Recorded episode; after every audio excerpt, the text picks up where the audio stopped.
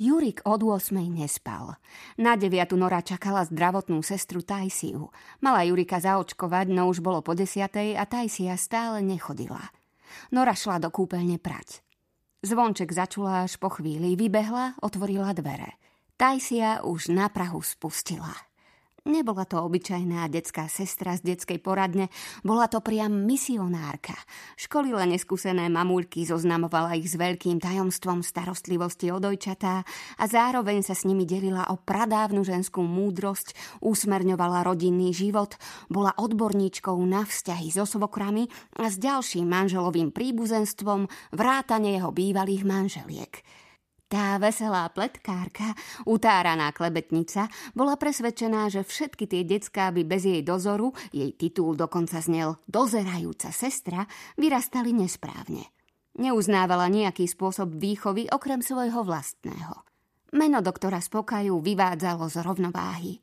Zo všetkých mamuliek mala najradšej také ako Nora, osamelé prvorodičky bez matkinej podpory. Nora bola skrátka ideál – Keďže bola po pôrode unavená, šetrila sa a Tajsín mu poučaniu neodporovala. Navyše mala skúsenosť z práce v divadle, kde sa herci ako malé deti jednostaj škriepili, závideli si, žiarlili a tak bola zvyknutá počúvať akékoľvek somariny s predstieranou pozornosťou, kde treba pomlčať, účastne prikývnuť. Nora stála pri Tajsii, počúvala jej rapotanie, sledovala, ako sa snehové vločky na chlopkoch jej kožucha menia na drobné kvapky a gúľajú sa nadol.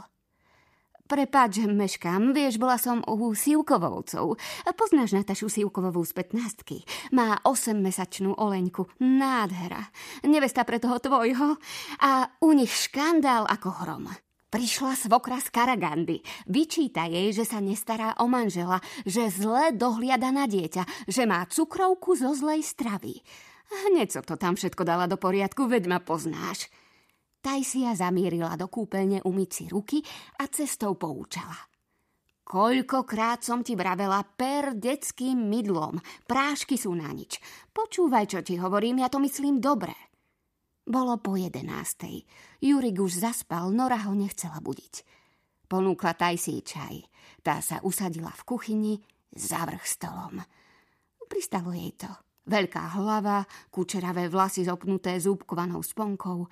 Priestor sa úctivo rozkladal okolo nej. Ocitla sa uprostred šálok a tanierikov, ktoré sa ťahali k nej ako ovce k pastierovi. Pekná kompozícia.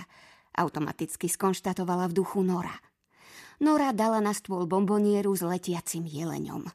Občas čo si podobné priniesli hostia, no Nora nemala rada sladkosti. Darovanú čokoládu, na ktorej sa tvoril biely povlak, odkladala na vhodnú príležitosť. Tajsia kvapkami z vlasov pofrkala stôl a rukou krúžila nad drahou bombonierou. Skúmala, ktorý kúsok si z nej vyloví. Spýtala sa. Norika, a si ty vôbec vydatá? Zveruje mi tajomstvo, ako sa starať o bábetko a chce získať moje, vymeniť ho za detské mydlo. Ten Giz ju naučil takto chápať dialógy, ich podtexty. Som. Netreba povedať nič viac, všetko by sa mohlo pokaziť. Dialóg musí sám plynúť. Ona sama sa musí spýtať. Dlho? 14 rokov od skončenia školy. Pauza. Výborne sa to vyvíja. A prečo vždy, keď prídem si doma sama? Muž ti nepomáha, aj do poradne chodíš sama. Nora sa na okamih zamyslela.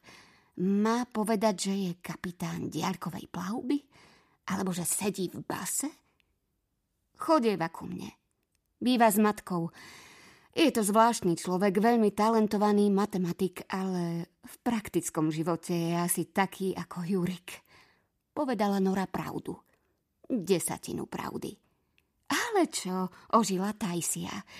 Poznám podobný prípad. No v tom Nora pozorným uchom zachytila šuchot a šla k chlapčekovi.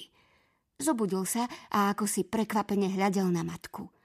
Za chrbtom jej stála Tajsia, tak sa zahľadel na ňu. Juročka, zobudili sme sa? Na Tajsínej tvári zahral široký úsmev. Nora vybrala syna z postielky. Obrátil hlavu k zdravotnej sestre. Hľadel vyčkávavo. Nora nemala prebaľovací stolík, len príborník s odklápacou doskou, ale na ňu sa Jurik už takmer nezmestil. V krajčírskej dielni jej ušili dve kombinézy. Dievčatá šičky okopírovali akýsi zahraničný model. Tajsia trochu pošomrala na adresu kapitalistických nohavičiek s pogumovanou vnútornou stranou, v ktorých mokrá plienka dráždila pokožku. Poboskala dieťa na rytku, kázala prestrieť na pohovku čistú plachtu a šla pripraviť očkovanie. Namiešala čosi z jednej a druhej ampulky, vtiahla tekutinu do striekačky a zľahka Jurika pichla ihlou. Ten skrivil ústa. Už už skríkol, no rozmyslel si to. Pozrel sa na matku. Usmiel sa.